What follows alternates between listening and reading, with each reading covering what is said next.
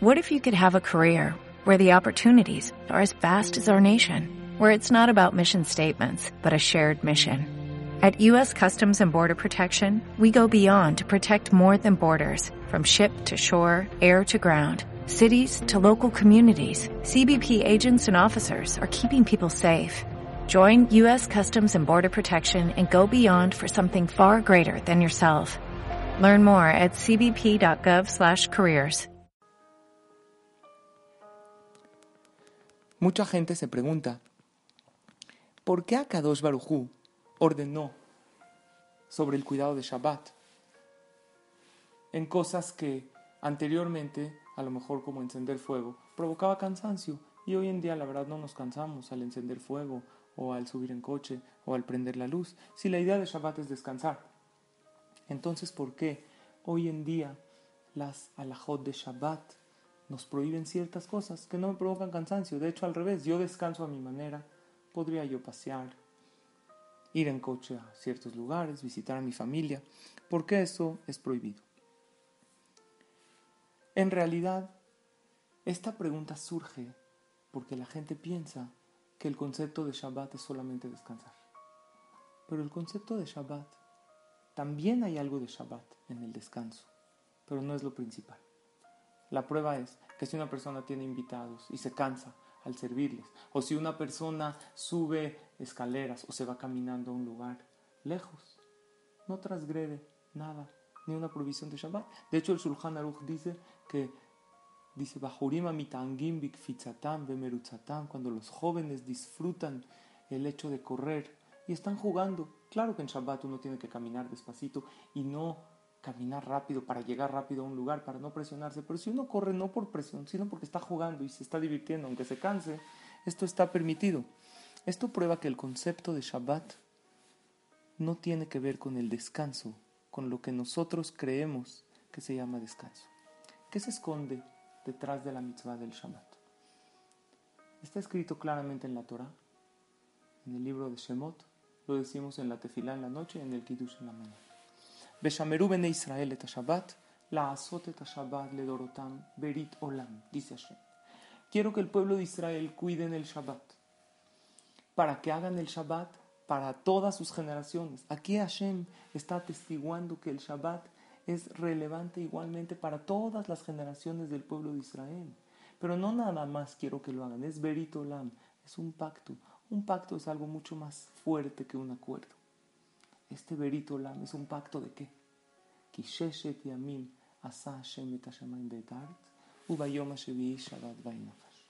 Dios te dice así, vamos a hacer un pacto entre tú y yo. Yo quiero que tú tengas una señal en ti mismo, como dice el Pasuk, es una señal para siempre. Si tú crees en mí, que yo creé el mundo y que yo manejo el mundo y que yo estoy presente, quiero que lo manifiestes no solamente diciéndolo. Sabes que yo creo en Hashem. ¿Cómo puede, suele suceder en una pareja? El hombre le puede decir mucho a la mujer que la ama, que la quiere. Sin embargo, no es suficiente eso. Se necesitan acciones. Se necesita demostrarle a ella que la quiere, cediéndole, complaciéndola. Hashem no necesita que tú le demuestres por él, necesita que tú demuestres por ti. A Kadosh Baruj te dice, si tú crees en mí, quiero que me imites, que hagas lo mismo que yo hice. ¿Qué hice yo?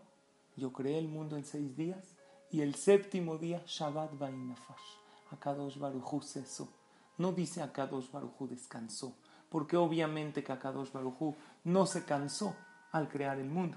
El ser humano, al respetar el día de Shabbat, dejando de crear, se asemeja a su creador y manifiesta y atestigua con acciones que él cree que Akadosh Barujú maneja el mundo y que Hashem está presente. Esto se compara. Imaginemos un rey muy poderoso que decide agarrar uno de sus ministros y ponerlo como virrey, como segundo de él. ¿Qué riesgo corre este ministro? Este ministro corre un gran riesgo, que por ser el virrey y por tener todo el poder, se olvide que hay un rey encima de él. Entonces llega este rey y le dice, tú eres el virrey, pero acuérdate que yo soy el rey encima de ti, como Paró le dijo a Yosef.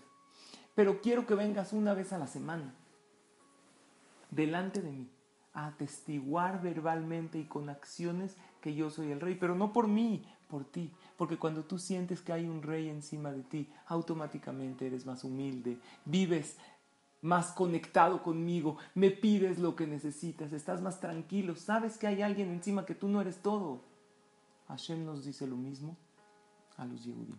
El ser humano puede correr ese riesgo.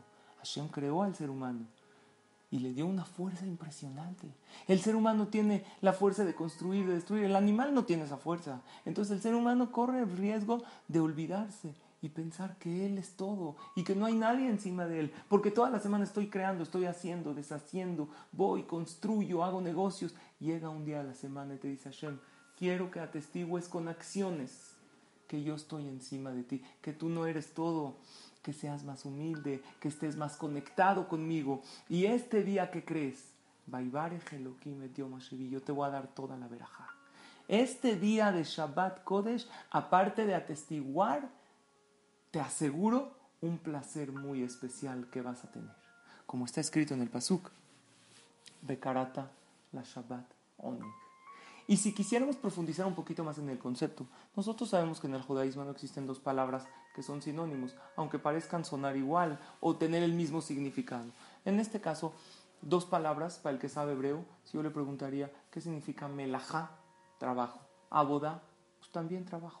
Sin embargo, son totalmente dos palabras diferentes. Vamos a ver la raíz de la etimología de cada palabra.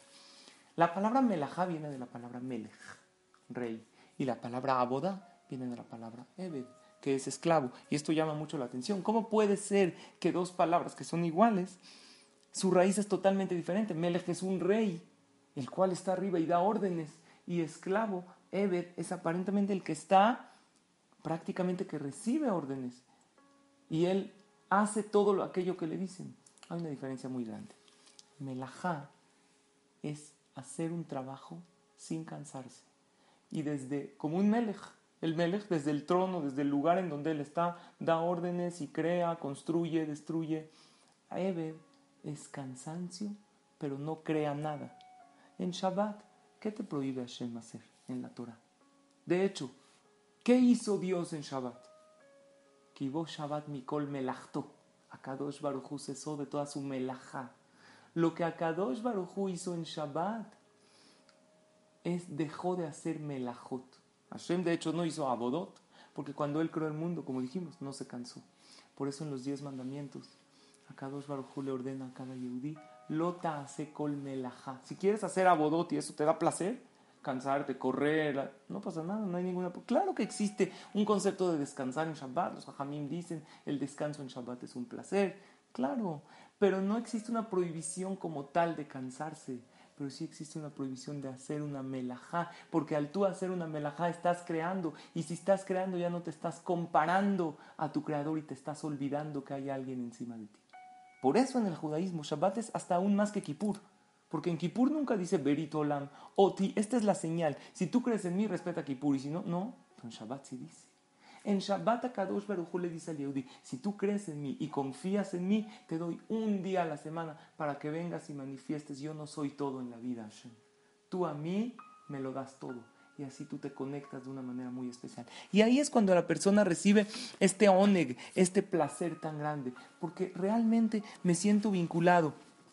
Es un día que Kadosh Baruj viene a tu casa pero Él es el anfitrión. De hecho, está escrito en la Gemara que todo lo que uno gasta para Shabbat no es a cuenta de lo que Hashem te decretó tu parnasa en Rosh Hashanah, en Yom Kippurim. Dice Dios, todo eso corre por mi cuenta. Yo voy a ir a tu casa, tú pon la mesa que tú quieras, yo la pago, yo me encargo. Hay gente, cuando come, dicen Lichvot Shabbat Kodesh. Preguntan, ¿qué es Lichvot Shabbat Kodesh? No es Lichvot Shabbat. Yo me lo estoy comiendo yo. ¿Cómo Lichvot Shabbat? Porque el Shabbat se lo come, no, me lo como yo. Pero honro a este día. Imagínate si viene un invitado muy especial a mi casa. Pongo una mesa muy grande con una comida muy especial y nos vestimos toda la familia. Al final me lo como yo, lo disfruto yo, pero gracias a quien lo hice. A ese invitado tan especial que vino. Este invitado, que en realidad es el anfitrión, es Akadosh Baruj Porque nosotros le manifestamos nuestra fe en este día. Akadosh Baruj te dice, este día yo me acerco a ti. Este día yo te escucho, escucho tus tefilot, te doy placer. Y es lo que una persona se comporta con su familia. Hashem te dice este día, yo te escucho, compórtate tú igual, imítame, escucha tú también a tus hijos. Este día yo te alegro. Bekarata la Shabbat, te doy alegría. Tú también alegra a los tuyos.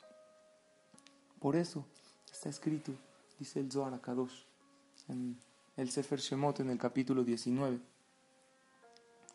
Existen varias verajot en la Torah.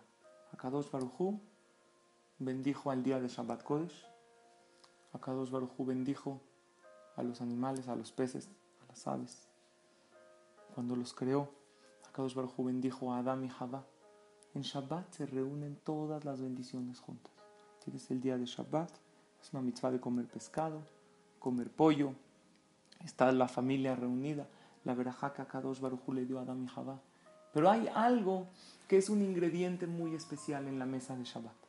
Las palabras de Torah, para que todos participen, que de hecho tienen que ser muy breves, algo breve, minuto, minuto y medio, un pequeño concepto, que todos nos conectemos con un concepto, algo que podamos analizar con nuestros hijos.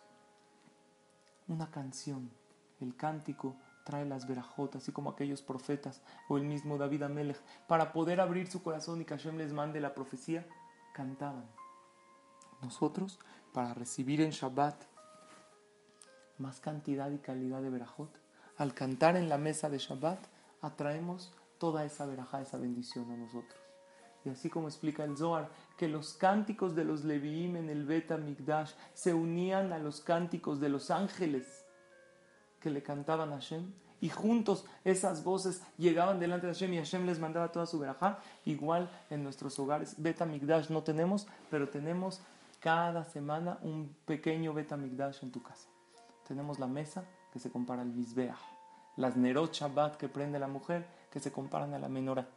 Tenemos las Halot que se comparan al Lehem Apanim, aquellos panes que se ofrecían en el Betamigdash, la comida que se pone en la mesa, esa mesa preciosa que se compara a los korbanot. Los koanim y los levim que se comparan a los comensales. El vino había ni su hayain, se vertía vino, ni su hamaim, hacemos netilat yadaim con agua. Y así si analizamos todo el comparativo del Bet está en nuestro hogar. Pero en el Bet también había cánticos. Y Akadosh Baruj te dice, añoro y extraño ese Betamigdash. Cuando los Leviim cantaban y los Malachim le cantaban a Hashem. Cada vez que tú lo haces con tu familia y te permites cantar una canción todos juntos, la canción obviamente se hace con una alegría muy especial. El cántico inspira y alegra. Trae esto muchísima verajá a la persona y mucha satisfacción a Kadosh Baruj Es sabido que el Rosh Shiva de Filadelfia, uno de los Gedoleador, Rab Shmuel Kaminetsky, él, antes que una pareja se casen, pasan con él, les da un consejo, les da una veraja. Y el consejo que él les da a esta pareja, les dice, queridos novios, ustedes van a formar un hogar. El consejo que yo les doy, canten en la mesa de Shabbat con sus hijos. Porque un, con, algo es cuidar Shabbat y otra cosa es hacerlo con alegría. Cuando hay esa alegría, hay esa conexión. Te conectas con los tuyos, tus hijos se conectan contigo, tú los escuchas, ellos te escuchan y en verdad es un ambiente increíble. Tenemos en la casa una persona que nos ayuda con la, con la limpieza en nuestro hogar. Obviamente no es judía. Y le ha comentado a mi esposa que lo que más le encanta de Shabbat es cuando los niños cantan en la mesa de Shabbat. Pónganse a pensar, ¿cuándo hemos visto un concepto que la gente se sienta alrededor de una mesa, una comida normal, a cantar? Cuando una persona está apurado, tiene uno un celular, o tiene uno que ir a un lugar o a ver un programa, no se presta tanto ni para la plática ni para el canto, pero cuando no hay prisa de nada y estamos todos unidos, viéndonos unos a los otros, escuchándonos unos a los otros, claro que esto se presta. Rabotai, démonos la oportunidad de vivir cada Shabbat como una experiencia única, porque cada Shabbat es realmente increíble. Gracias a todos por su atención. Shabbat Shalom.